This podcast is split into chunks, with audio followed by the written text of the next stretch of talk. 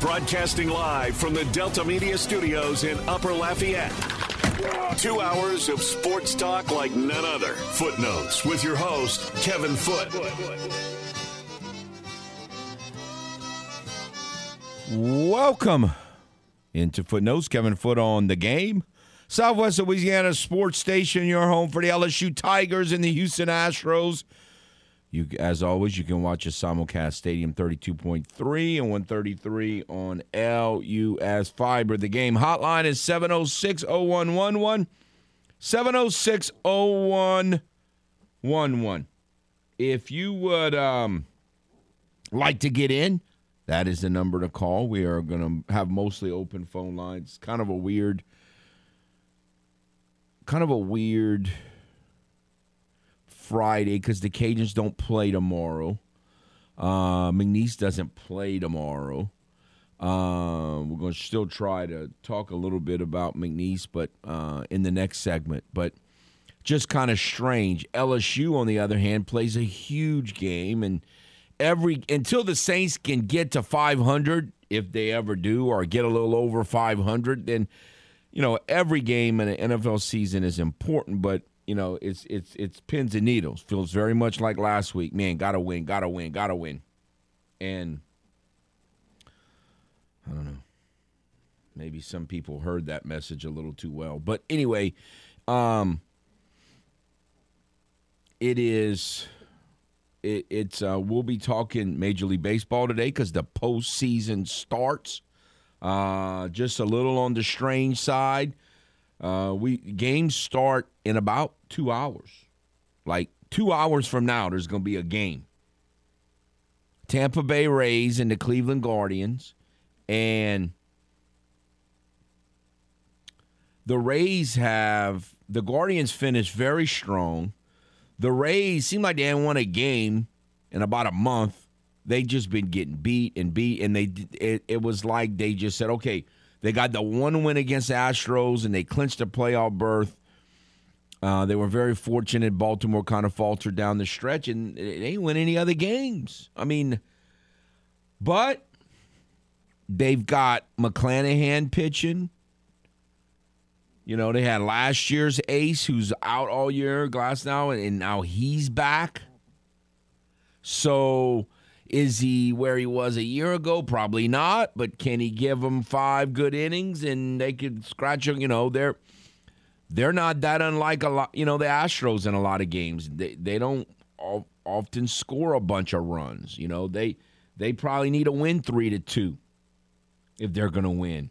And um, they have more postseason experience than than most of these Guardian players. So that there's something to that. Uh, so we'll see. So we will talk a little bit of MLB postseason because the playoffs start today. Astros aren't scheduled to play till Tuesday. We'll worry about. We'll talk more about them because when we come back on Monday, we'll know who the Astros are playing. Most people think it's going to be the Blue Jays, but that's why they play the game. So we'll see. Um, last night, it was so funny. Well, for me, I don't know if funny's the word, but I guess so. It was, I don't know, sometime in the fourth quarter, and they come back from a commercial break, and Al Michaels and Kirk Herbstreit are talking, and Kirk says, you know, something like, I don't know word for word, but something like, um, you know, I'm starting to think that it's kind of like the entire month of September has just been like preseason football.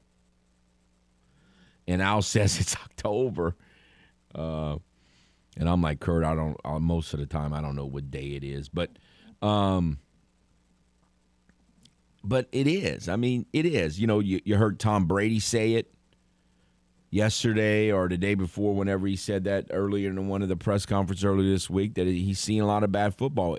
It's a it's a lot of preseason level football right now, and it's been like that for a while now, but it seems worse this year, and I I I don't know all the reasons for that. I think some of it is it's a copycat league. You hear that all the time. And the reigning Super Bowl champion is the Rams, and the Rams don't believe in doing anything in the postseason. Uh, I mean, uh, that that doesn't really make sense to me. It's just something. I mean, I don't know why it's it seems worse than normal.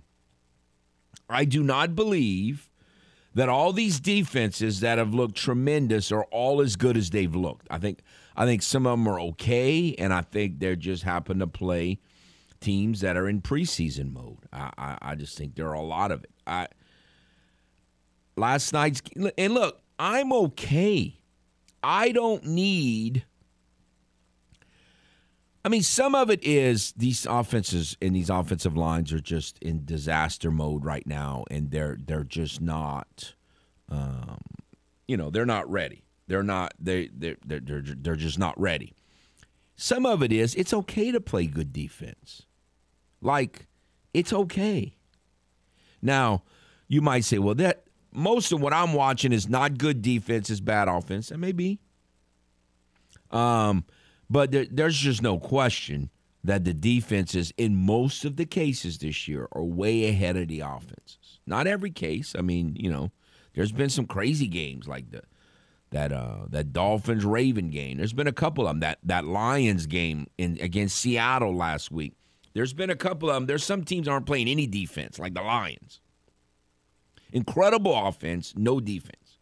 And all of that's going to get stabilized somewhat by the end of the month, you would think. It just seems to be taking longer. It's there's some bad stuff. Now, as for last night's game, I just I just can't do what they did. You know, I'm not really uh, the word deserve can be tricky. But I kind of have the feeling that when you've executed as poorly as the Broncos have on offense all season, then in my mind, you kind of don't deserve to go for it on fourth down. Like, what are you doing? Like, now he probably he one of the reasons why he might have gone for it is his defense was on the field a lot of the game. His defense dominated a lot of the game, and his defense looked like it was starting to get tired and and starting to kind of falter a little more than it was earlier in the year. They've had they had some injuries on defense, like Browning had an unbelievable game, and then he had to leave to get hurt. So I'm wondering if he was trying to protect his defense a little bit, kind of not too confident in his defense because we're at the end of an overtime period and they, and a lot had been on the defense's shoulders.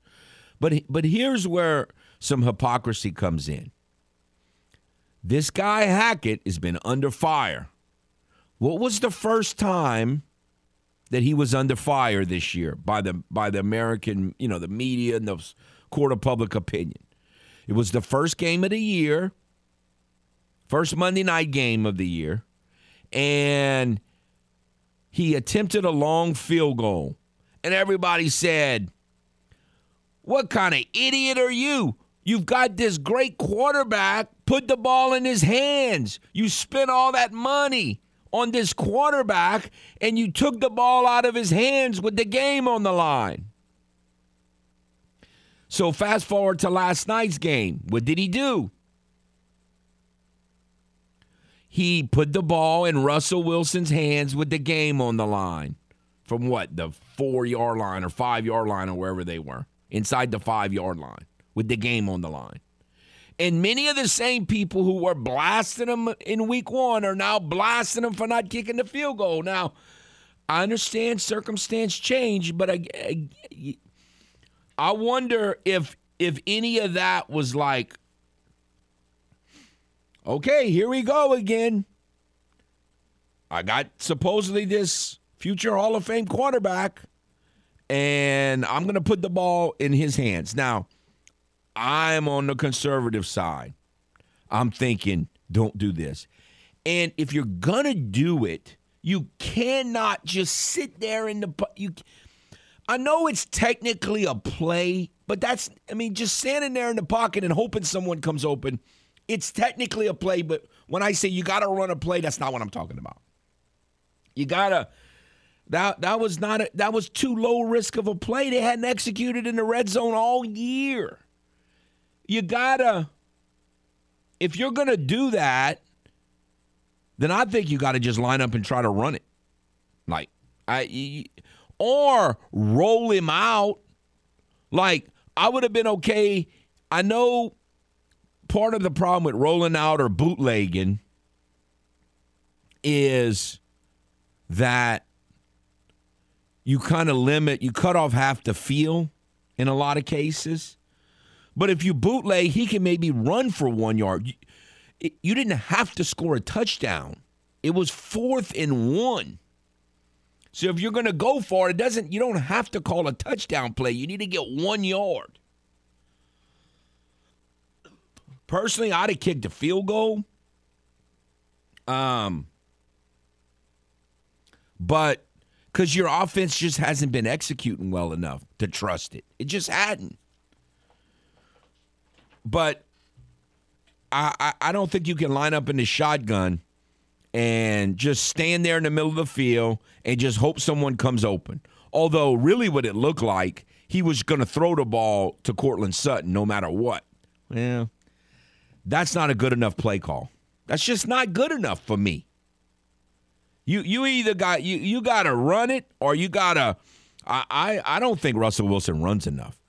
Now I'm you know Russell Wilson's actually short and pudgy is what he is, but but but he can run. I mean, he's not Lamar Jackson, but he can run. And, and, and, I don't think, as little as they're executing the passing game on a consistent basis, I don't think they're running enough. I don't think he runs it enough. I, I just thought that play call was terrible. I, I just don't understand. You can't go for it if that's your play call. Now, if you have some really creative play that has a chance of catching the defense off guard, essentially like a two point type play, and you and you and you practice it and you're and you and you think it's to work. I, I I still vote no, but okay. But if but if you're to go for it and your play is just stand there and hope someone comes open and throw it to him, I mean that's not good enough. That's not good enough. That's just not good enough. And so I, I, I don't understand how coaches can do that kind of stuff. Just kick the field goal. I'd rather. Again, the game wasn't over. There was still two minutes. You could have you could have got the ball back. You could have got a pick. Matt Ryan threw two horrible picks. So I don't know if his thinking was, we got to, we here we go again. They blasted me when uh, I didn't put the ball in Russell Wilson's hand with the game on the line. So I guess I'll go ahead and do it. And or man, my defense looked really tired on that last possession. We got some injuries, and I. I don't know. I, we've we've leaned on the defense enough. It's time for the offense to step up. We've leaned on the defense for almost five quarters here. The offense needs to step up and do its role. Maybe that was part of it as well. But uh scary. On the flip side of all of it, Michelle gets really mad at me sometimes, but I look at every game through black and gold glasses. It was nice, must be nice. It was an, a close, ugly, low scoring defensive game and the officials did not take over the game. They allowed the teams to decide the game. Must be nice. Because the Saints and the Yucks were playing a very similar type game, and all of a sudden, early in the fourth quarter, the officials said, Well, we're going to take over this game, and we're going to start making up calls and decide this game for you. That's twice the Broncos were allowed to play the game. One they won, a close, low scoring game, and the officials stayed out of it. They didn't start making up calls. Must be nice. We'll take one. Um, we'll go to the game hotline, and then we'll take our first time out. Hello. Kevin. Yes, sir. Man, well, this is a bad situation though because it's like it's like the coach and the quarter, quarterback put each other in harm's way. I, I don't know, man. And look, uh, that's all you heard in the off season. That's all you heard. That's all the team need. The team just need a quarterback. That's all they need. They set off. They off to the races. That's all they need. But I'm like, you look at Denver's team. Denver's not that much of a great team, man. where's the weapons and stuff? I mean, I, I mean, I don't know. The running game is, is is shady. The play calling is shady. The receiving core and your boy Jerry Jeudy is shady. And Well, all this- Jerry I mean, I- is- know, is I iffy. know. It's crazy. And, and and the thing what gets me, I don't understand. And I know it was gonna be this all year. I knew it from the day when, when it happened. I, I knew it from day one. I, I told it to my girlfriend, you know, because she kind of like, you know, like football too. And I told her, it's it, it's not going to be a, a, good situation because every time they lose or every time he has a bad game, the first thing going to come up, how much money he making? What difference that has to what that has to do with anything? I don't understand that. Every you hear the idiots on TV this morning, Ryan Clark and all these people. I'm like, dude, why y'all keep bringing up the money they they oh what they gave up for him, and you got to do this and Well, that it's not- it's so not much so much- That ain't got nothing to do Well, with it. I, I think I think the reason why I think what Bronco fans are worried about is if this cat is really that close to being on the really downside of his career, which it, it's still preseason mode, so it's too early to say that. But I understand the concerns. It, it, it's the commitment that you made for to him over yeah, the but they've been saying that for two years though, and he's bounced back every time. I mean, look, like I said, man, like you always preach and everything. You got to understand that too. You, it's a team game. You know, and like I said, that's all I heard. They need a quarterback. That's all they need. They need a quarterback. That's all they need. But I can't tell, you know, because like I said, this team is not all that. I I know what Bronco fans been looking at, but this team is not all that. You know, it's, it's like there was just one player away and they're off to the races to the Super Bowl. That's not how this business works. People ain't, they, ain't- they ain't learned that yet. well, they. I, I don't That's know about Super goes. Bowl. They, they, they're just hoping to have a winning season for right now. I mean, they yeah, just they just want to have. Also, doesn't mean you can have a winning season because your quarterback made fifty million dollars a year. That don't mean anything, and they keep bringing that up like that's a factor. It don't matter if you're making fifty thousand dollars a year. If you if the team is not right, they're not right. If the team is right, they're right. So what the money has to do with it? They keep worried about these cats money, what they're making. That ain't got nothing to do with anything. Either you can't play or you can play. Yeah, but- either the team is good or the team ain't it, good. it, it, it's if you pay your quarterback that much and he can't deliver at a top level over consider it's Well, it's going to kill your well, franchise. Well, if you pay your quarterback that much, well, you better make sure your quarterback got people to throw the ball to, and you got to make sure your quarterback got some protection. That's what you need to do. So that's not the Exactly. But at some the point that becomes a dumb self at some point that becomes a self-fulfilling prophecy. Now, the problem with here is that Jerry Jeudy was is overrated football player. And Yes. and, and Patrick is out for the year. You lost him for the season. And and now you lost your best running end. back for the season. So No eh, tight end. You got just um, Sutton. I mean, he's not all that in the bag of chips. I mean, come on. I mean, it's like it's like you know, it's like cause you get paid a lot of money, you're supposed to work miracles. That's how people talk. Well, like, I, I, I think I think it's possible that he's been the problem and the coach has been the problem. But well, they were definitely the problem last night. They win the game last night. Russell Wilson blew the game. Period. I yeah, mean, he it- did. He did. He blew the did, game. But you got to help He- each he- other though, and stop. He's got it. He's got it. You got to. money. You got to be smarter You know? than, than they've done. All right, I got to take a break. Thanks for the Later, call. Foote. All right, we'll take a timeout. We'll come back with more on the game. Southwest Louisiana Sports Station, your home for the LSU Tigers and the Houston Astros. Are you fluent in Footlish? Not to worry. We're here to help with the Footlish Dictionary. Z28. Z28. Noun, a running back with great speed and start and go ability, like a Chevy Camaro that plays for the New Orleans Saints, also known as Alvin Kamara. Now, back to the man with his very own language, Kevin Foote and Footnotes.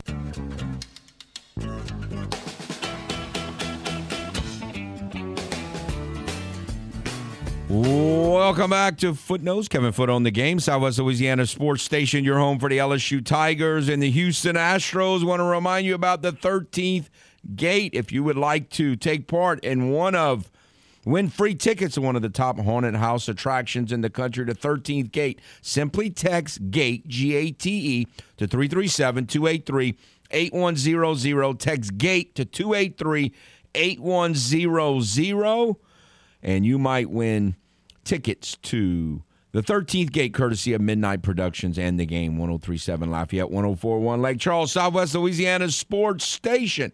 All right. We have with us once again the voice of the McNeese Cowboys, Tom Hafer. Are you hanging in there, sir? Yes, we are. Everything is good over here. How are you? Well, it's um, you know, I'm a Saints fan, so I still haven't gotten over Sunday's um loss, too. and um, so it, you know that that that was that's a little tricky, and you know the Cajun fans around here just lost another close one, and so they're 0 2, so they're kind of licking some wounds, and you know McNeese lost to, last week to Incarnate Word, and and so they're looking. There's some, a lot of licking wounds, and, and, and uh, LSU fans are in good shape, but other than that, Yeah. the rest of us are kind of dealing with some uh, frustrating losses here. Yeah, absolutely. I'm I'm with you. And as a Saints fan and as a McNeese Cowboys fan, it's been a tough fall so far. So, you know, when you have things that are all, I- I guess the only, when you have some, you know, things that happen off the field that kind of can distract a team, the fact that it's in an off week, I guess, is the, is, if it's going to happen, that's a good time to be able to deal with it and maybe limit the distractions.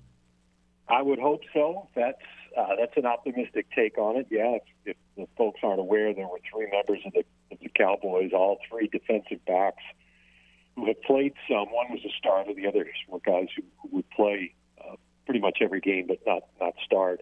Um, for a burglary charge, they were they were kicked off the team, and uh, you know you don't want to go too much into football on it, but that's a position, quite frankly, that the Cowboys had already lost a couple of quarterbacks to, to season-ending uh, knee injuries, so they're thin there. Uh, this is the position, you know, defensive backs, the position where they lost all the guys to transfers. You know, those guys going to LSU, into Marshall, and places like that to to continue their careers, and they were they were good players. So that was that was kind of a, you know, we didn't know if they would be uh, a competitive position there or not in the Southland. They've been pretty good. They've made some mistakes early on, but they they were actually not not playing badly. But now you're just so thin at that position, having lost three more after two left, uh, you know, with injuries before, uh, that that that becomes a, a concern. And there are some teams uh, in the upcoming schedule that really like to throw the football. So we'll see how that all works out football wise. Uh, as far as the emotions and the distraction and all that, gosh, you just don't know how a team's gonna gonna respond to that. Um, hopefully, since it was an immediate dismissal, you know that gets everybody's attention, and they realize that the culture needs to be uh, one of uh, of upstanding citizens, and and uh, that's the way it's going to be going forward. Hopefully, that takes that message it, takes hold, and and everybody knows exactly where they stand in that. Obviously, that's a huge curveball in trying to anal- analyze the football side of it, but not not so much the score, but the but did the, the matchup in the incarnate word go, game go about like you thought, a little better, a little worse? Uh, it went fine for about you know a couple of quarters, and we, McNeese got off to a slow start, which which has plagued them against Incarnate Word the last couple of years when they we've, we've not had success, and they've been a very good program the last couple of years. But uh, you know, fell down behind fourteen to nothing, and then kind of clawed back a little bit. Uh, you know, got back somewhat in the ball game where you know you felt like you could do some things, and then towards the end, uh, Incarnate Word uh, they they quite frankly ran up the score. Uh, but the touchdown passes by their, you know, by their starters with a couple minutes to go, and then one with I think 30 seconds to go in the ball game. They had their their guys in there trying to Right. trying to build some stats and, and maybe maybe get some notice from the pollsters, et cetera, with the scores. But um, that's kind of their mo. No, no doubt. We we sure didn't like it uh, as as fans and as uh, as McNeese supporters. Uh, apparently, they they had done that earlier this season against Southern Illinois in a, in a win as well. So um, that's those kind of things that hey, you got to try and stop them. Uh, I think McNeese was tired out and mentally kind of drained at that point, and really not giving their best effort. But uh, you hate to see somebody pour it on like that in, in the in the late minutes of a ball game. It was going to be a two touchdown victory, regardless. Uh, and then, then they threw the two late scores. Right. Uh, Lindsey Scott, you know, getting he ended up with seven total touchdowns in the ball game, uh, three rushing and four throwing because of that. Um, and, and it's just some stat padding, uh, in- Right. In, my estimation, didn't like it much, but hey, what are you going to do? All right. Again, this is uh, we're speaking with McNeese, play-by-play man Tom Hafer. So you know, I'm you, you you get a week off, and then you play Texas A and M Commerce, and they're two and two, and I don't know, you know, really how good they are, but I'm looking at the rest of your schedule. You don't want to go through a year like this, but it seemed like in the big picture, it might be a, not such a bad year to go through this because it's not just McNeese. I mean, obviously, Incarnate Word's talented, and, and a lot of people picked them to win the league, and, and they're obviously pretty good. But a lot of these other teams in the in, in the league are very much in transition as well. I mean, Nicholls has been real good. They're 0 5. Lamar's 0 5. Southeastern uh, in a little bit of a transition, and they've done a good job of winning three games, but it doesn't look like McNeese is anywhere near the only team in a transition season this year in the, in the South. No, I think uh, I think everybody returning in the conference except Northwestern State had a new quarterback uh, which is significant. And one of them, who who is Lindsey Scott, moved from Nicholls over to Incarnate Word. Uh, that's the only one that really has worked, really as, as uh, you know somebody coming in and, and taking over and really playing well. Everybody else seems to be scuffling just a bit. Uh, Nicholls is a real surprise to me, and we play them in two weeks. Um, they had, have had such a good offensive line for the last four or five years. You would think that they just just keep marching on, and, they, and they've run the ball so well. Uh, but but they're struggling, and, and I, I don't really know the reason why. A&M Commerce is the, the next team up for McNeese, brand new in the conference, transitioning from Division two into uh, into the FCS level. They've been a good D two school, and I think they'll be one really, quite honestly, one of the tougher matchups for the Cowboys through the rest of the schedule. It's it's definitely an easier schedule from this point forward we just don't know how good we are yet and, and how we'll compete. I think we'll compete better over the next uh, the next six weeks. You know, how much of it do you think is is you know the whole pandemic year and the year after, and a bunch of you know a lot of teams around the country had a lot of extra seniors play that extra year. And so they had seniors hang around a little more. And then there's obviously a lot of, you know, players leaving and going in the transfer portal. So is this kind of like the year after the impact from the pandemic season? I mean, is that what's going on here roster wise? Yeah, I think in the conference it is. Uh, with the Cowboys, it's it's also the coaching staff changes and the hurricane. Uh, that that had a huge impact, um, uh, you know, on the roster here. But yeah, everybody had everybody had a fifth or sixth year quarterback last year uh, due to the pandemic. Uh, you know, getting the extra year from from that. Uh, so there were a lot of people that were sticking around, and uh, and now uh, they're having to find new new players at the quarterback position, and uh, it, it hasn't gone all that smoothly except for Incarnate Word. So in terms of what the offense did, you mentioned it was essentially a, a 34-20 game until late. Yeah. So was there were there any positive signs on offense that you saw? Yeah, the running game continues to be quite respectable, and you know we were without D'Angelo uh, Durham, and, and, probably will be for a while yet. We don't know exactly what his status is going to be, uh, but but Deontay McMahon looked good, and the two guys that really hadn't played very much, McElroy and uh, Parker, um, they were just fine. And so uh, the, the line, it's funny, the line continues to block well in in the running game and struggle um, against the pass rush. So there's there's signs that the offensive line could do some things, but uh, but it's it's been mostly in the running game. Uh, so that's I, I also think they they open things up for Knox Kadum, the quarterback. Um, we haven't seen him run the ball at all up until the, the Incarnate Word game, and they had some some zone read options where he kept, and uh, a couple of other times he just tucked it and ran, which he hadn't done at all uh, up up until this point. And and honestly, he's not a great runner, but you got to be able to get three or four yards on third down, and and three or four uh, if if the receivers are covered. You can't just hold the ball and wait to get sacked. You got to take off and pick up some first downs uh, on on those third downs, and he did that. That was a positive. I think they've just sort of opened it up a bit for Knox, and uh, and that's good and a positive moving forward. You know, it, when you get a new head coach, you just never know what's about to happen. And obviously, he he's probably not have Coach Goff is not having a lot of fun. But again, I know I asked you this before you know, some coaches are, are, probably a little more equipped to handle these and kind of shine in, in, these situations and make statements and, and set the stage for the future through these rough spots. How, how, do you feel like that part is going so far? All of the stuff about the culture and the rebuild, he's doing it right. He really is. Now, we're a little disappointed that we're one and four, and, and maybe the, the talent isn't quite as good as we thought it was going to be. Uh, you just don't know, especially when you've got so many transfers, etc.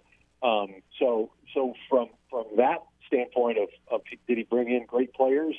Um, you know, maybe not in this past off season, but the, the other part of it, just the building the culture and keeping the guys uh, on an even keel and knowing that this is a process. I think he's done a terrific job, and hopefully that that that means better things down the road, and it means that when he recruits, you know, he's I'm sure he's out recruiting this weekend because we're off.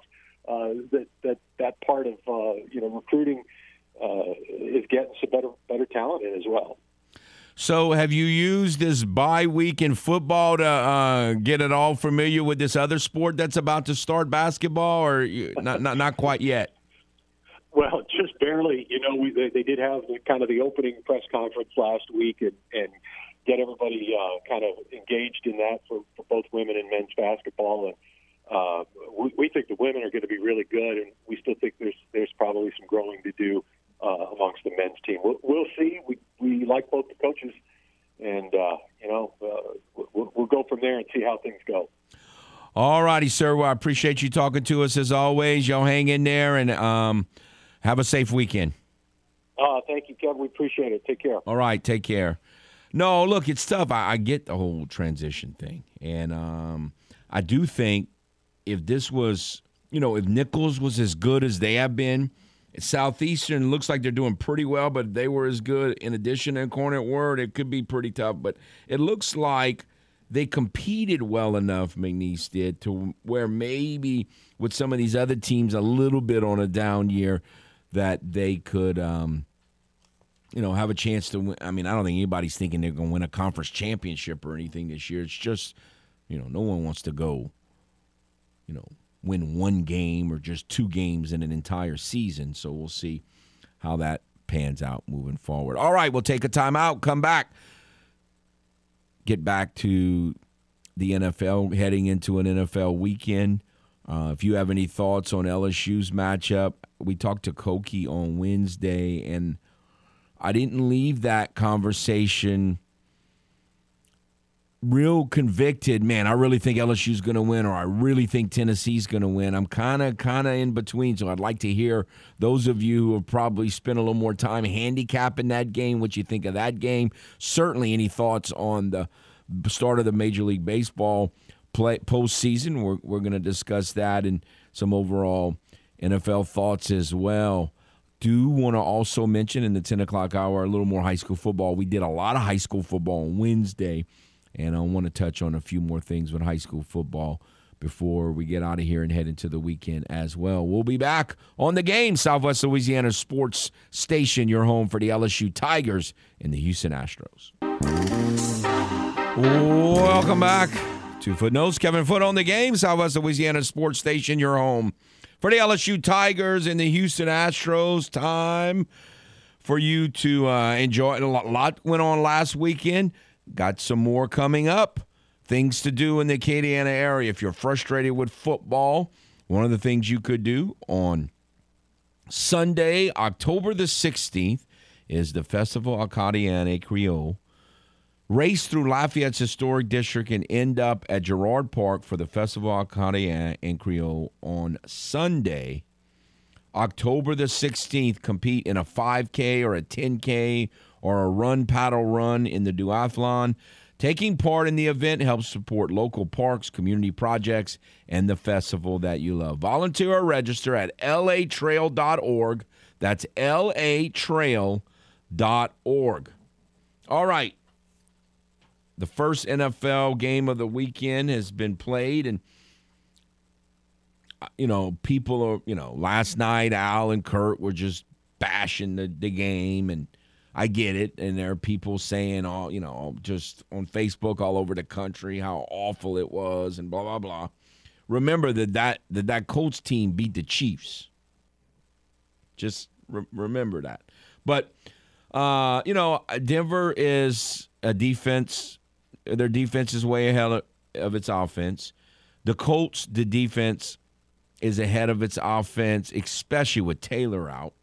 Um, Matt Ryan does not look good at all. I, you know, again, it's a, it's a new quarterback and a new offense, and they've got some offensive line issues. Man, it's also nice. Man, it must be nice, like for the defense, to where the other they call like four or five holding penalties in one game on the opposing team. Must be nice. That is that was nice. Of course, when you when they give you all that and all you got to do is go on a knee and kick a field goal and you win the game. You got to be smart enough to go on a knee and kick the field goal and win the game. You got to be smart enough to do that. And I, I, still can't believe what Russell Wilson did last night. That was that was terrible. That was terrible. All right. So as far as the rest of the NFL schedule, I don't think there are a lot of great matchups, but there. I would not say overall it's a it's a big week in the NFL in terms of matchups you know, there are a lot of blah matchups, truthfully. But I don't know if there's one. I mean, is there? I don't know that there's one matchup we say, man, that's a that looks like it's going to be a great game. I don't. There's not one, but the one matchup, there's some interesting matchups, and and again, it's all about where you are in the season. The Cowboys have been one of the teams playing really good defense against a bunch of offenses in preseason mode. Well, even though the Rams are a um, defending world champion, the Rams offense kind of still kind of is in preseason mode still. They got serious offensive line issues with the Rams. And so it's going to be interesting to see are the Rams going to rebound on paper, from what we've seen with our eyes, how in the world are the Rams going to block the Cowboys? With all the blitzing the Cowboys do, how in the world are the Rams going to block them? I don't know the answer to that question. I know this the cheaters own the Rams. So I I, I think that's a I, it's hard to to not to unsee what you saw if you watched that game Monday night, but understand one, that's a division game and this one is not. And two, the cheaters own the Rams. And so I don't know that the Cowboys own the Rams like that.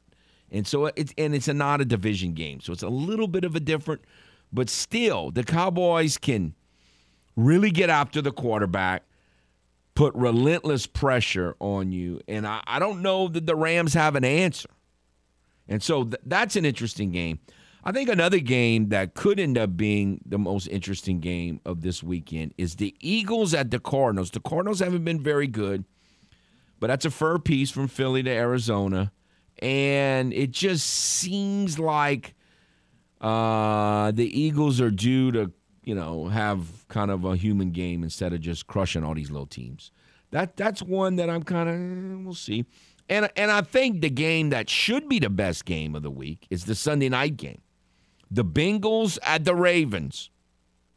And the Bengals have been eh, and the Ravens have had some really bad defensive games, although they held the you know, they held the Bills to a pretty low score for, for what the Bills have been doing.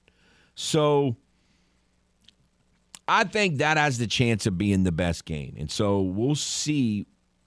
And as a Saints fan, should really be watching. Remember, the Saints play the Bengals in a couple weeks. So it is. I, I, think that has a chance to be the best game, the Sunday night game, and we'll see what happens uh, with the Ravens defense in that one. All right, let's go to the game hotline. Hello. Good morning, Kevin. Oh man, it's a rough one. How are you? Oh, Kevin, I'm great, man. You you let me just tell you quickly why I'm so great. I'm not working, and it's my 60th birthday weekend, Kevin. So wow, I am. Uh, I took the day off. I'm going to Baton Rouge. I got a little place right there on the lake, walking distance, and I'm going to Tiger Stadium tomorrow morning for the first time in 12 years. Wow, Kevin. wow. Listen, I used to have season tickets. You know, I I coach on Friday, get up on Saturday, go to work and watch film, and then about one or two o'clock, shoot, shoot the Tigers Tiger Stadium, come back at one o'clock in the morning, go back to football the next day. I mean, listen, yeah, I used to kill myself trying to get in there and see it, and then I realized, you know, and that, once all this every game on TV started, I started thinking, this number one, it's ridiculous. Number two, the games last four hours, and Yes. I could be at home.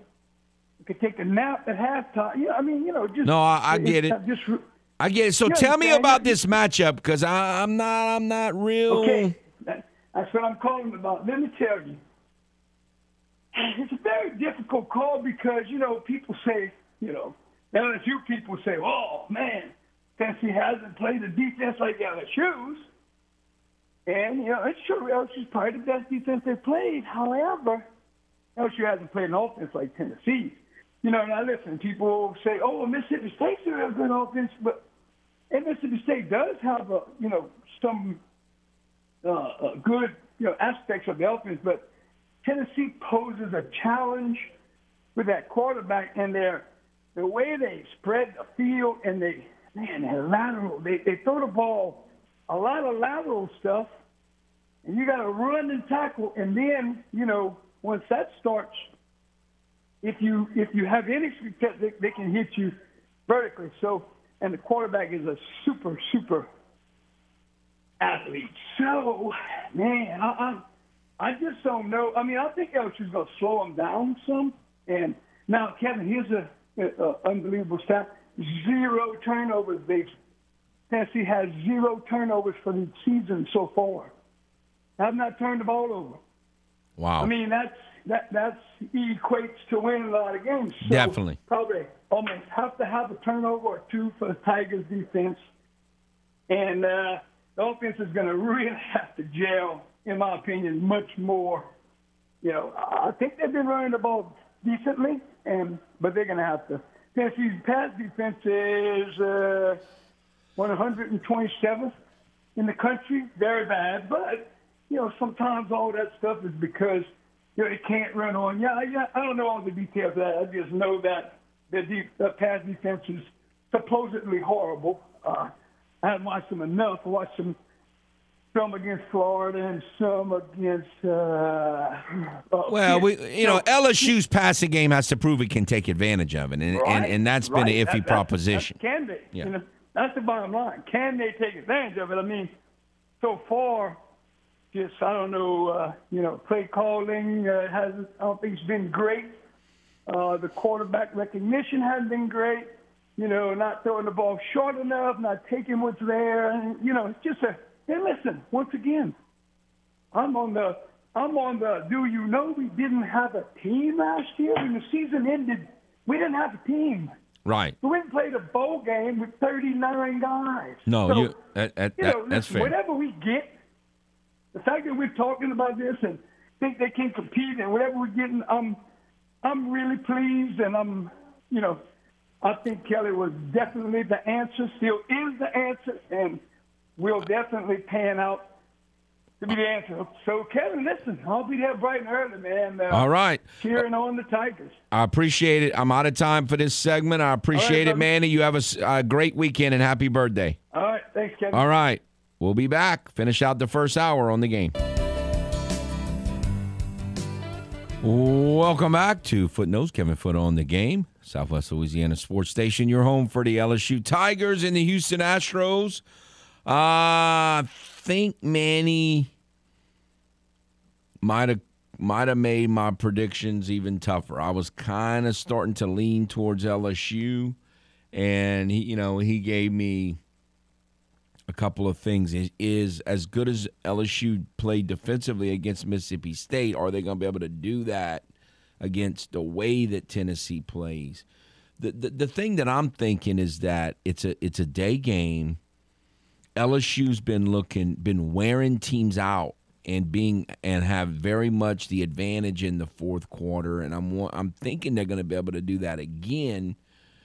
But if they're, you know, if if defending Tennessee's passing game gonna if it's gonna wear them out a little more than a lot of other passing games, maybe that some of that gets neutralized a little more. So I think I'm even more torn on on where to settle on that now than I was before. But you know that's what makes the game interesting. It's it's boring if you think you know one team's going to win fifty to nothing. I don't think that's going to happen here. That's it for the first hour. Another hour to follow on the game. Broadcasting live from the Delta Media Studios in Upper Lafayette. Two hours of sports talk like none other. Footnotes with your host, Kevin Foote. Welcome back to Footnotes. Kevin Foote on the game. Southwest Louisiana Sports Station, your home for the LSU Tigers and the Houston Astros. The game hotline is 706 0111. 706 0111 on this Friday. And we are looking at um, a big, a pretty big weekend. Obviously, Saints, Seahawks, very important game for the Saints when you're one and three you need a win desperately, desperately. You need a win. So huge game, kind of season on the line, kind of game. I, I, think as a uh, you know, hopefully the Saints have that kind of urgency because one and four, it's not impossible, but it's really tough to come back from. So hopefully, um, they play with urgency. LSU in a huge game with Tennessee. We talked about that a little bit at the end of the last hour. High school football. I said I wanted to mention a little bit about high school football and I don't think it's a huge weekend. Obviously, the mega game, Teurlings at Westgate, the district is opening. The District 4 4A district with, you know, so many high profile programs and teams with, you know, Teurlings is 5 and 0, Westgate is 5 and 0. Westgate is the defending 4A state champs and so that'll be an interesting game. And I have not seen Westgate play. I have seen Teurlings play. Um, you know, Teurlings has thrown the ball really well. Westgate obviously has the athletic ability on defense to run with anybody that Teurlings has, even Kentrell Prejean and, you know, it wouldn't shock me if Westgate put together some sort of defense to kind of try to take Kentrell away from uh, Teurlings' passing game. Teurlings does have other receivers, and we'll see how that plays out. I think um, Teurlings has not run the ball all that effectively. They've got some new starters in the offensive line, but it's they've played half a season now, and so – I don't know that they're going to be able to run the ball any better against Westgate because that's not really that easy to do. But we'll see how that goes. On the flip side, my biggest questions in this matchup is Westgate's offense. Now, Westgate obviously has, you know, incredible athleticism. No one's doubting that. But you still got an inexperienced young quarterback, and I don't think they faced anything that that Teurlings is going to do just yet. And when I say, you know, Teurlings is not all that big on defense, uh, but they're pretty fast and they do a lot of different things. And so that to me, that's going to be the most interesting aspect of this deep of this matchup is can Teurlings' defense keep Westgate from or force Westgate into some mistakes? Now, if Westgate can line up and run the ball right down Teurlings' throat, I think that that is what Westgate needs to do. If they if they can do that, that that would be what you know that that's where I could see that happening. Teurlings again, they're not huge. Some teams have had some success running right at them, and so if if Westgate can do that, I I, I could see it. But um, I, I, I don't. I'd be surprised if there's not a lot that these two offenses both have some issues. Goes through stretches where I, I don't. I don't expect this to be the prettiest game. Is what I'm telling you. I, if it is a really clean, pretty game, I'd be surprised. I, I think this is going to be not the prettiest game. Of course, pretty means nothing. You just want to win. I get that, but I, I, I don't. That's kind of what I'm ex- expecting in that matchup. Carencro will play Lafayette High at LCA tonight. I think that's it. And obviously, you can hear that game right here uh, on Z1059. Uh, I think that's an interesting game because, you know, Carencro. I don't know that we really totally know what Carencro's going to be long term yet. There's still a, you know, you know. Again, Carencro's good, no, no question. They're good, but but how good? And um, both teams are four and one. Um, you know, it's it's a big game PowerPoint wise. You beat a four and one team. That that's that's good for PowerPoints. And you know, Lafayette High, everybody knows their weakness. They cannot defend the pass. At times, Carencro has thrown it well. Carencro's got a, a young, kind of like Acadiana. They've got a young receiver who can, who is a really good athlete, and so, and they got the same last name, Babineau, and and and so it's, um, you know, can Carencro fully take advantage of Lafayette's weakness? That's you know that that's kind of the question in this matchup. Also, another thing about this matchup is Lafayette beat Carencro last year. That was a little bit of a surprise. It was an early season game. I'm trying to remember why, but they played in Breaux Bridge, and it was um, some people were surprised by that. So a little bit of a revenge factor in that game. So that'll be an interesting game to follow and see how, how it plays out. You got Cecilia and Breaux Bridge, you know, the old cliche, throw the records out. Um, Breaux Bridge is coming off a 38 nothing defeat at the hand of Teurlings, which is, you know, Breaux Bridge lost to a couple really good teams. Uh, is coming off an incredible road victory over Notre Dame. So we'll see, you know, uh, is playing without his starting quarterback. And we talked about that earlier this week. And so it'll be interesting to see if the rivalry kind of trumps what um what on paper looks like would be a Cecilia win. But again, anytime you're playing without your starting quarterback and you're neutralizing what you your your best receiver somewhat because he's having to play quarterback, that that adds some certain question marks. And at times, Breaux Bridge has played pretty good defense. So that that um that that you know that's a matchup to kind of keep an eye on. An, an underrated game this weekend, uh, tonight, I should say, for the Acadiana area is Abbeville off to a four and one start is really stepping it up. I mean, they're hosting St. Charles. Um, St. Charles is three and two, but they've obviously, you know, they're the defending three Division three state champion, and they've played some really good teams. So I saw St. Charles play at Teurlings, and that was a real physical, kind of sloppy, but uh, you know they they know how to play defense. This is the team that beat LCA in the state finals last year. They know how to play defense. So I don't. The, I'm anxious to see what Abbeville's going to do in this matchup. I mean, this is a extra physical team, and we'll see how Abbeville. I really don't know. I, I don't have a good read on uh, what Abbeville's going to be able to do offensively in this matchup, and so it'll be a it'll be a very interesting test there to see what they can do. By the way, the only game that was played last night in the Acadiana area. Vermilion Catholic beat Covenant Christian. It's one of them blowout games. I think it was fifty-seven to six, but it was it was fifty something points to like hardly no points. I mean, not unexpected at all. So VC is off to a six and oh start, and you know.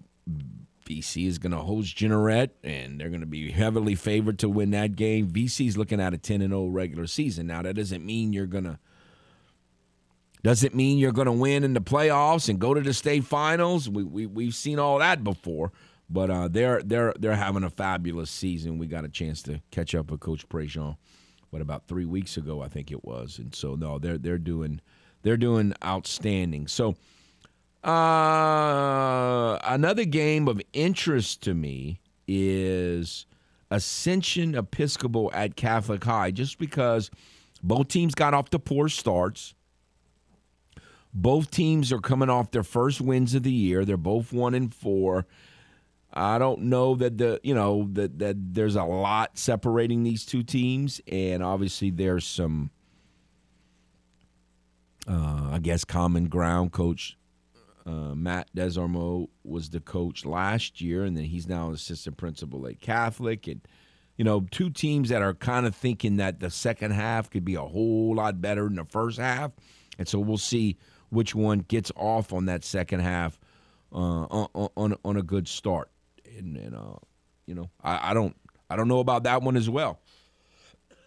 We will see. Obviously, St. Thomas More opens district play tonight as well at home against. North Vermilion's a, a, a you know a team that's three and two, a team that could easily be four and one, but they're not. And um, you know most people are thinking St. Thomas More's heavy favors, and of course you can hear that game right here on the game 103.7 Lafayette. Acadiana is going to Sam Houston, Moss Bluff, and normally when Acadiana plays Sam Houston, it's not real close, and so. Sam Houston does have a win over Barbe this year, and it looks like they've improved. But um, I think most people would consider that game to you know be one of these not. I mean, we don't really have spreads for games, but I would think unless the spread's really high, Acadiana would have a good chance. And of course, you can hear that Acadiana game right uh, on our family station, Mead TV FM 97.7 FM or 1330 AM. And of course, on all these games, you want to go to the free mobile app. Southside is playing Comeaux. You can hear Southside on Mustang 1071 tonight. And uh, again, team that would be heavily favored. Comeaux offensively is not as bad as their 0 5 record shows. They they've got some they've they've had some running backs run for over 100 yards. They've had some receivers catch for over 100 yards. They've come up with a lot of big plays on offense this year. I've seen them play twice it's on the defensive side that they're really, really struggle. And um, I don't know. Uh, it would be obviously a mega, mega, mega upset if if Comeaux would be Southside. Southside just needs to kind of pay attention in that game and can, and not turn it over early on. Southside was turning it over, and that was giving them some trouble. And since they've stopped turning it over and leaned on their defense, it, it they've had great success. They're four and one uh, with that loss in the opener to Notre Dame, and and um, Southside is you know having a really nice season. So you can also hear the Vermilion Parish game of the week on 106.3 Radio Lafayette and St. Landry Parish game of the week, News Talk 98.5, and that's going to be Opelousas at Westminster. So got a lot of um, just wanted to kind of give you a little bit of a rundown if you have any thoughts on any of these high school teams. Again we're starting the second half of the season so the games are you know more teams are in the everybody's in the district now and the games are going to start carrying a little more weight and we're going to start getting a better idea. So anybody who wants to you know discuss any of those games or, or teams certainly feel free to call in there. So it, it's next week is the last. We only had one game last night. We only think we only had one game the week before on Thursday. What much? This next week, man, a lot of games on Thursday night, including Teurlings at LCA. So it's um, I don't quite know why that is, but according to the schedule that we have, you know, you got Westgate at North Vermilion, Teurlings at LCA, Carencro at Comeaux, Erath at Kaplan, North Central at Westminster. A heavy Thursday schedule. And the Friday schedule, by the way, next week is going to be highlighted for sure by John Curtis coming to Acadiana. And, you know, this the whole veer aspect of it and the you know, John Curtis is not quite the dominant program that they used to be, but still very good football program, and Acadiana is as well. So that that that that's a fun matchup. They played on a Sunday afternoon a few years ago. It seemed like in in the pandemic year, it was a game they just kind of added, and now they're playing. Um, going to be playing at Bill Dotson Stadium, so that should be a fun game. Just to kind of give you a little bit of a teaser of some games coming up next week heavy Thursday schedule next week, and uh, that that's a peach of a matchup. John Curtis at Acadiana. All right, that'll do it for a little uh, little getting us set for a high school football Friday night around here, and we will come back after this timeout. Shift gears to Major League Baseball with the start of the postseason. On the game, Southwest Louisiana Sports Station, your home for the LSU Tigers and the Houston Astros. Do you ever wonder what kind of coach Foote would have been? When they hit it to you and you're in the major leagues, you catch the ball. That's the way that works. Yeah, he may be better suited for talking sports than coaching them. Back to footnotes on the game. 1037 Lafayette and 1041 Lake Charles, Southwest Louisiana's sports station.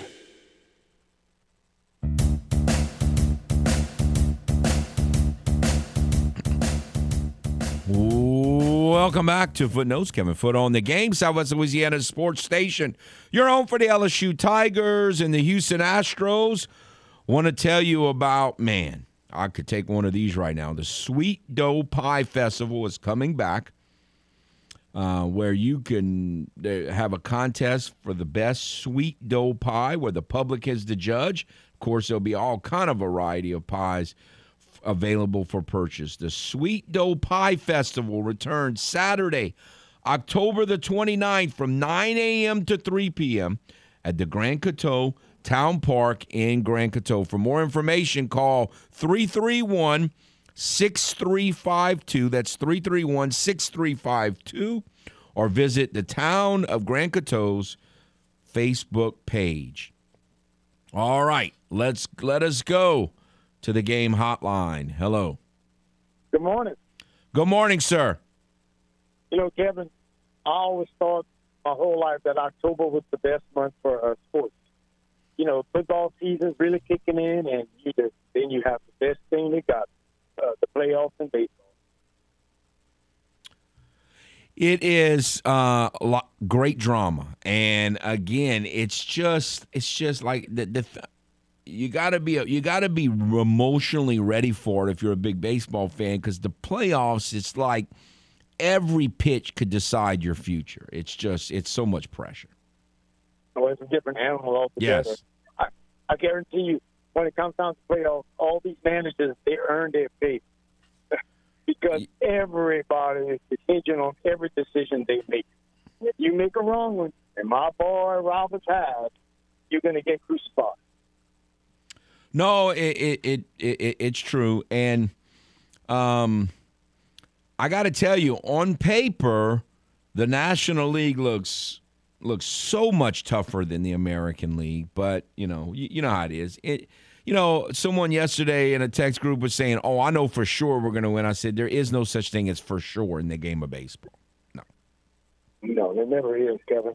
And you know, one thing I was I was happy that the Braves passed the Mets because uh, I, I, I still consider my toughest uh, challenge in the, the, the National League is going to be between the Cardinals and the, uh, the Braves, and one of them is going to knock each other out. So, you know, uh, in that sense, I like my draw better. How about you? You consider your draw uh, the way you like it, Kevin? No, I, I, I, I could be fooling myself, but it's just something I just don't. I'm not comfortable if the Blue Jays win. I, I just, I don't know. I, I just don't like facing them. I, the, Who's it? Was, was their top pitchers Gausman? Uh, uh, Manoah. Robbie Ray? Manoah. Ray, Ray's Manoah. in Seattle, but no, uh, Alex Manoah is their is their ace. And Gausman number two? Yeah. Who's number three? Um, it's not the guy from Stripling, I think, from A and M. I don't know. I don't know for sure that that's how, how they're doing it, but I, I think it's him. Well, how y'all did against Toronto this year? It's the only team in the playoffs that we didn't. We, we went two and four. Now almost every one was a one run game. We just didn't win hardly any of them. But all Well, that was really early in the season. We, I think all those games were before the All Star break. Like eh, we played, a, we played them a lot early and got and. I'm. It's you know. It's not so much that the Astros are two and four against them. It's just they're they got a lot of guys in their lineup that are pretty good. Like they can Oh. hit. Bichette and Guerrero, boy, that's two beasts, Kevin. Oh, they're both good, Kevin. You know, and that You- that, uh, that you- Alejandro Kirk sort of had a good year too for him, but uh, yeah, they, uh, I, I would be a little worried. I, I'm a little them, worried uh, about them. Yeah, but we'll see. You know, hey, look, one thing before I let you go, I was happy to see that uh, Roberts did say before the playoffs that it, they were taking Kimbrel out the close rule.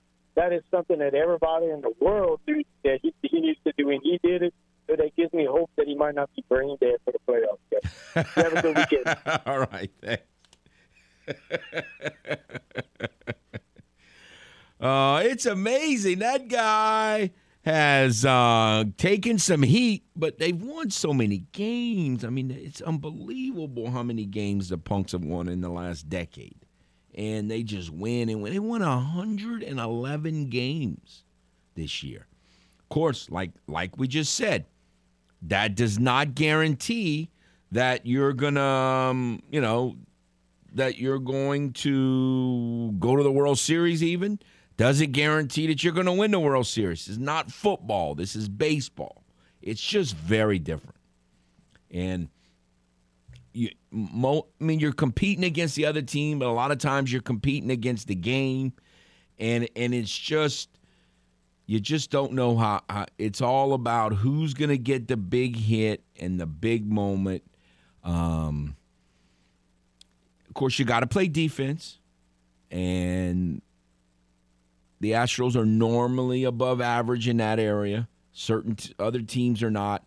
But as far as this matchup, like Cleveland and Tampa, it's interesting because they played each other last week and all the games were pretty competitive. The the thing about Tampa is they're just they don't score enough runs. They're not as good defensively as they used to be. So if I was a Rays fan, I'd be a little worried about that. Like you, you can't if you're not going to score a lot of runs, you can't give teams runs by being sloppy on defense. So they need to they need to tighten it up on defense for sure. And they just have to figure out a way to get timely hitting, you know, and that's kind of how they live. Uh, Arozarena has been really good in the postseason at time in the past. He's been really up and down this year. So is he going to come back? I don't know. The second game today, starting at about one o'clock, is the Phillies and the Cardinals. I don't. I, I just. I just can't see the Phillies doing it. I again, it's baseball. Do the Phillies have guys that can knock the ball at the park? Absolutely. I mean, you know, anybody can win. It's baseball. But I just it, if, if this was a longer series, I'd really feel confident that the Cardinals are going to win. Of course, anybody that's in the playoffs can beat you two out of three. I mean, you win the first game, and then you got all kind of pressure on you.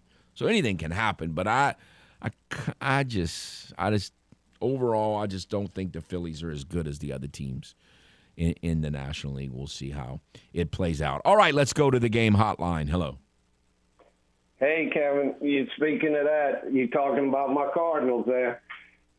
I don't feel real good about it though, because they got uh, they got Wheeler and, and Nola, you know, at the top of the rotation, which who are probably be- better almost than than anything we got.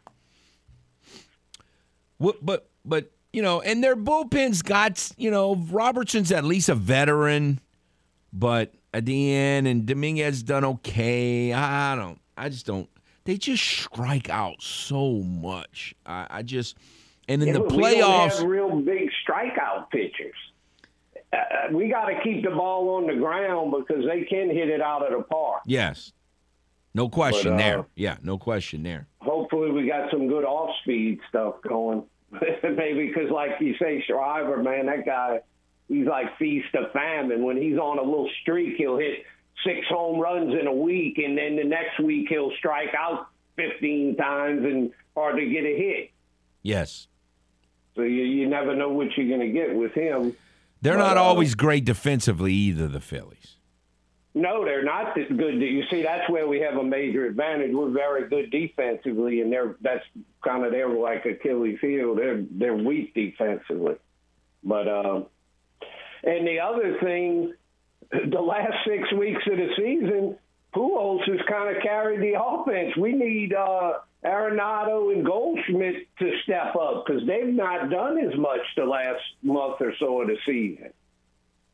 And I mean, they've got to be, uh, you know, they got to be the ones to really carry the offense. Well, yeah, but Goldschmidt was off to this unbelievable start. You got to pay the piper a little bit. I mean, he, he Well, yeah, well, maybe that may have been a good thing. He kind of Yeah. paid the piper in September, but let's hope he can get it back in October. That Right. He doesn't. I mean, that, that's the big thing. And something I wanted to bring up. you didn't really mention about Pujols getting to the 700 homers, but there's been a lot of talk about that. But the thing I wanted to have you talk about, I remember a while back you had said you were going to go into it one day, like the importance of the RBI and how that's kind of gotten kind of shortchanged or overlooked or whatever you want to call it, diminished or something. And to me, it's almost more impressive than getting to the 700 home run is becoming second in the history of baseball in RBI. Again, I, I, I don't understand. I, I get most of analytics, but why does driving in a run a bad thing in analytics? I don't get that. They act like kind of in analytics they want to diminish it because they act like, oh, it just depends on where you bat in the lineup. It's really not totally true because I've seen guys that hit right in the heart of the order and they can't ever hardly drive in but 80 runs. I mean, we were like commenting. I, I, I went. I went to the right. I went to the to the Phillies Astro game, and we were and looking at everybody's stats, and they got guys like Schwarber. You mean he when he has thirty eight homers or whatever, and he, he's got like eighty some RBIs. I mean, that's terrible. Yeah, well, they do bat him lead off, which I, I don't exactly understand. He does walk a lot, so I guess they're looking saying is, but with his batting average, even though he walks a lot, I can't believe his on base percentage is that high. It's still Yeah. you still win or lose games whether you knock runs in. And, Well, and- and- exactly. That's what I'm saying, and that's something like Pujols has always been a guy that'll put the ball in play when there's men on base and not strike out. And he's had a knack you know hit the fly ball with a man on third and less than two outs and get the sac fly or whatever it is. That eh, to me, when you think of 2,200 and some odd RBIs, that's almost like mind-boggling to think how some guys struggle to hardly drive in a hundred, and you'd have to drive in a hundred every year for 22 years. I mean, to me that that to me that didn't get as much recognition as it should have gotten. I uh, no, I'm I'm I'm I'll, uh, I, I you know again I'm fine with putting on base percentage above batting average, which a lot of old school baseball fans don't do. I, I I'm I'm fine with that, but this diminishing uh, RBIs is the first thing I look at for for um for in, in judging a hitter. Now to your point, not a leadoff hitter, maybe not, but Right. But other than like a leadoff hitter, uh, RBIs is is to me the most important thing because you got to be able to drive in runs. It's a shame that pandemic season cost a hundred games because if it wasn't for that, he'd be up at about twenty two seventy. He'd be within you know twenty something of Hank Aaron for all time. I wonder if if that would make him want to come back, but. uh he said, I, I, I believe he's going to be like Brees. He said he, this was it. This is his last year. I don't think he's going to come back just to try and pass Babe Ruth 7-14 or something. I think he's happy with the way everything's played out, and hopefully the kind of magical deal can help uh, continue, and they can, you know, do something in the playoffs. Because the last two times when they won in 06 in 2011, I didn't really think they had much of a chance to go or win the World Series. So sometimes it happens when you don't think it's going to happen. Right. You remember 06, huh? Yes. So What did you say? The only chance they have is they're wearing a uniform. right, and they won. So they kept advancing. Each series, you're like, oh, they have no chance to beat this team. Oh, they have no chance. And they kept going and won it all. So, uh, but no, I, I just wanted to bring that up about the RBI because I'm with you. To me, that that might be the most important thing because to me, that's almost more important than the home run. The home run gets all the publicity, but uh, to me, the RBI that that just you know game in and game out that that to me wins you games. absolutely. All right, we'll see what happens. Cardinals um, played game two today against the Phillies. Should, should should be fun. All right, thanks for the call. All right, Kevin. The third game is the Blue Jays and the Mariners, scheduled for about a 307 start. And again, that's the game that um the series, I should say, that the Astros play the winner of, and then the Mets play the Padres. You know, I, I think I don't know. I my, my gut feeling is to pick the Guardians, but I, you know, every time we we we shortchange the Rays, they come through. I just I'm not a big flip the switch guy, and I just don't like the fact that the Rays have been playing such bad baseball lately. Just and and and they obviously believe in they're gonna just flip the switch. I don't think Cleveland offense is real good. Like if you avoid one or two hitters, you should be able to get them out. Um, I think the Cardinals are going to win the series. I think the Blue Jays are going to win the series, although I hope they don't. Um, the one that I'm really struggling with is do you trust the Mets? Like, you know, they they finished with the same record as the Braves. They both won 101 games. They on paper have the starting pitching and they have the closer but at times they don't score runs either. Um, and they don't hardly ever win when DeGrom pitches. I mean, they lose a lot of games when DeGrom pitches. So I, I just. And now they're saying DeGrom may not even start. So I, I, I don't know about that series.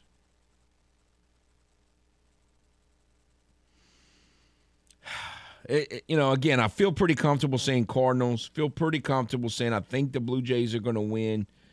Um, because Seattle, well, neither one of them are highly experienced in the postseason, but I'm I'm worried Seattle's going to be a little awestruck. We'll we'll, we'll we'll we'll see how how that plays out.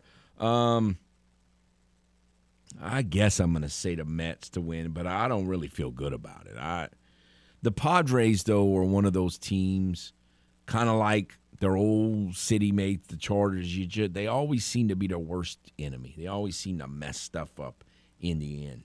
So um,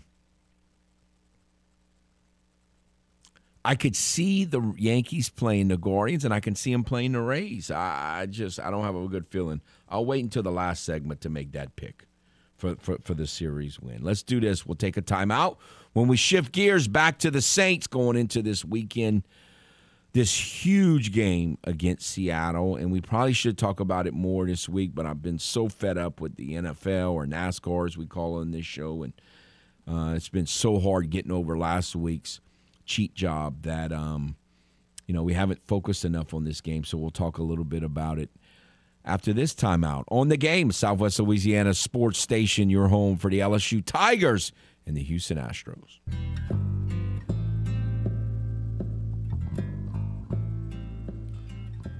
Welcome back to Footnotes. Want to remind you if you would like to face your worst nightmares and win free tickets to or VIP tickets to the 13th Gate giveaway, this is what you need to do. Join the Game Rewards Club and at 1037thegame.com or 1041thegame.com today. If you do, you might win a pair of VIP tickets to the 13th Gate courtesy of Midnight Productions.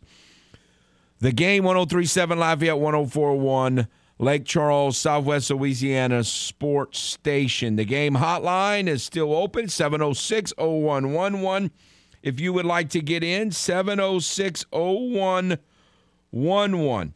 All right. I said Saints Seahawks we talk about in this segment, and the Seahawks have been very good offensively, not real good defensively so far. And the Saints really need to be able to exploit Seattle's defense. They just have to. And, you know, the special teams has got to get better. It's been deplorable.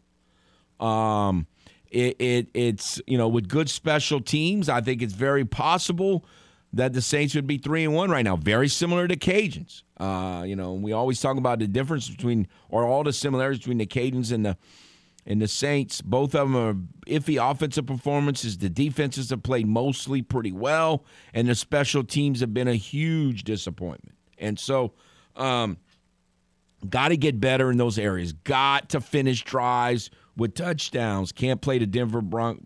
You know, can't play offense like the Broncos where you move the ball and you can't seem to score in the red zone because I don't know that they're going to totally be able to shut out Seattle. Not, I don't mean zero points, but like hold them to 10 points or anything. I, I would not surprise me at all if Seattle has some success on offense. So hopefully not, but it wouldn't surprise me. I think the, the Saints are going to need to score some points.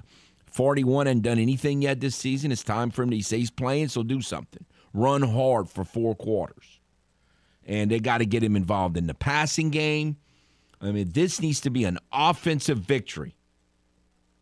This needs to be an offensive victory. They need to go out and win the game with the offense, which they just you know, they they haven't shown the ability to really do that so far this year, and uh, th- it's time. You know, the preseason is over or pretty close to over, and you're playing a team that's not, you know, like they're they're not that different than some of these teams like the Lions who have just they they have they don't have a great defense. You can move the ball on them.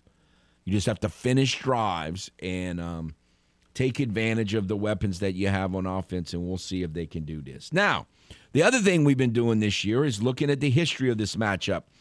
Uh, uh, whatever matchup it is, the Saints lead the all-time series over Seattle nine to eight because they've won three games in a row now.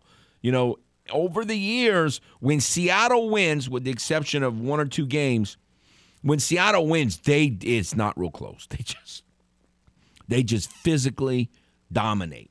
You know, the Shaun Alexander, oh man, the Saints didn't even compete against Shaun Alexander. Could not stop him in that era. When Shaun Alexander was running in, in his prime days, the Saints could not stop him. But the Saints have won three in a row. They now lead the all-time series nine to eight. So in terms of that part of it, this is a, a critical. If they can get to four straight wins, that would that would be that would be very very very nice. Now, um, there's a lot of wins that I really like in this series. In terms of coming up with my top three wins over Seattle, I had a hard time narrowing it down to three.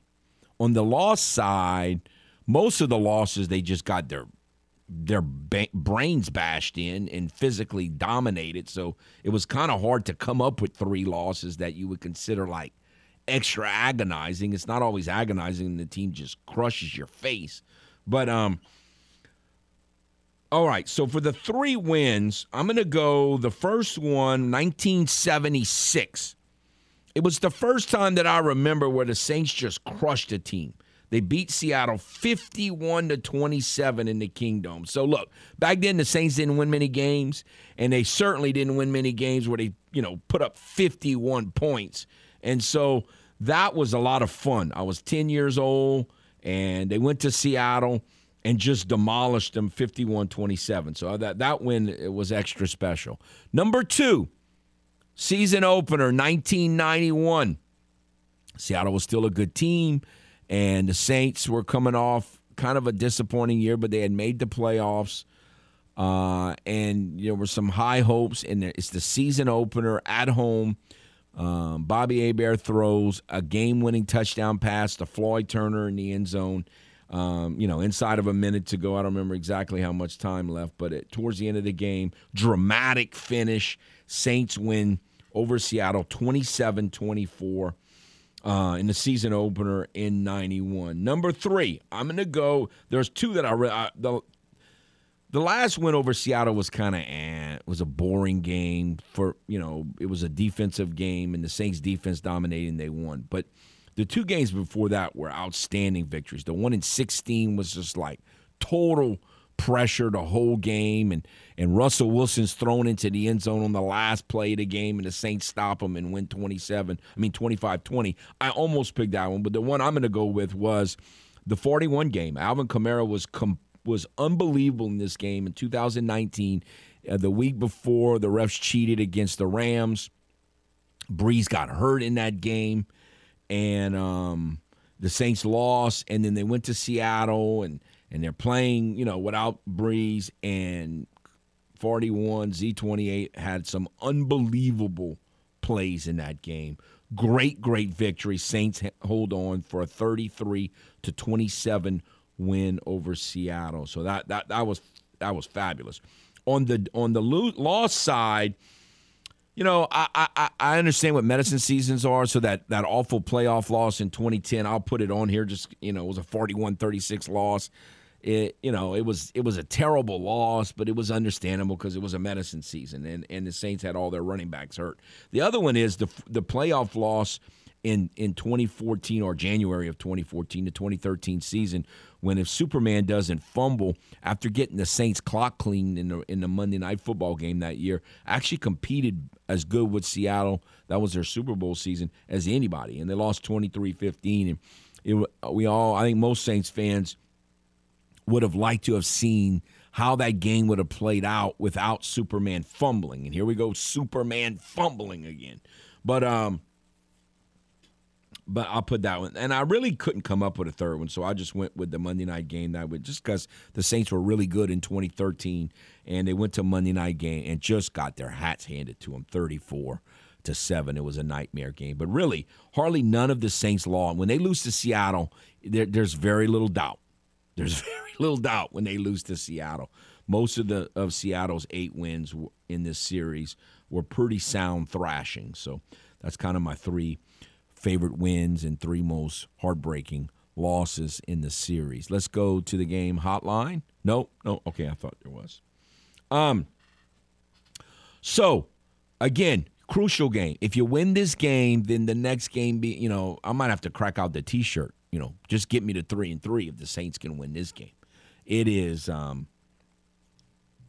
critical, critical, critical that they win this game, obviously. And again, it's a game where the offense needs to look well because look good because they're not playing against a good defense.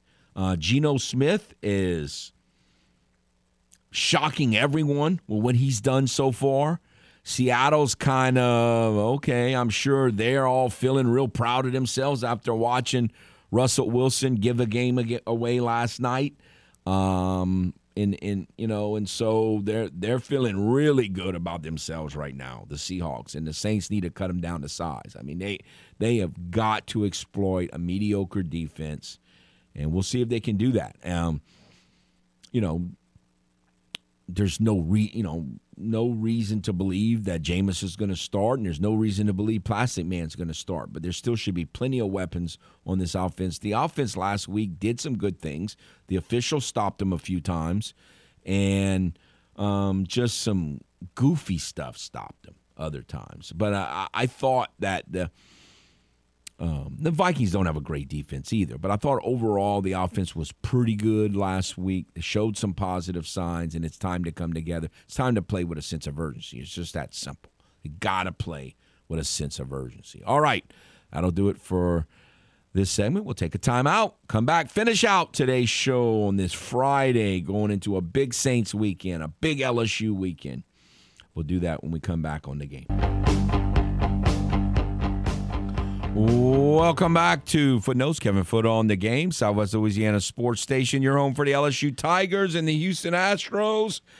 All right, I'm going to say Saints are going to win 31 23. I'm trying to stick with that. I'm trying to get that magic back, get stuck on that magic um, point total of 31. And I almost changed my mind, but I'm not. I'm going to say LSU 34 27. Tennessee's due for a turnover and I think LSU is has been wearing out their opponents and, and being stronger in the fourth quarter. I think that could happen again. I'm to go ahead. I don't know. A lot of times when I make predictions, it's more can I live with what can I better live with getting wrong? And if I pick against the Rays, which I've done many times in the past, and then I said, okay, I'm going to stop picking against those people because they they keep proving me wrong. Uh, and that's why I, you know, gonna, I picked them to win the division this year, and they they just didn't have enough offense, but they did make the playoffs. So I'm to pick them, but I, I just I don't feel good about the way they're playing. I do think though that they I could see their pitching staff holding the Guardians to a really low scoring game and winning three to two or two to one would not surprise me at all. So I'm gonna, uh, um, and I've already done. I'm I'm gonna go with the Mets, but the Mets are just I don't know. Picking them to win is is a is a iffy proposition. But the Padres are one of those teams that kind of can't get out of their own way as well. So be interesting to see four playoff games today and tomorrow, and we'll see how, if how many one and ones or or the series may be over. How many are going to be playing on Sunday? So if you're a baseball fan and a football fan, should be a really, really fun weekend. And then obviously we've already gone down all the high school games, and uh, Cajuns don't play till Wednesday, so you get a little bit of a break.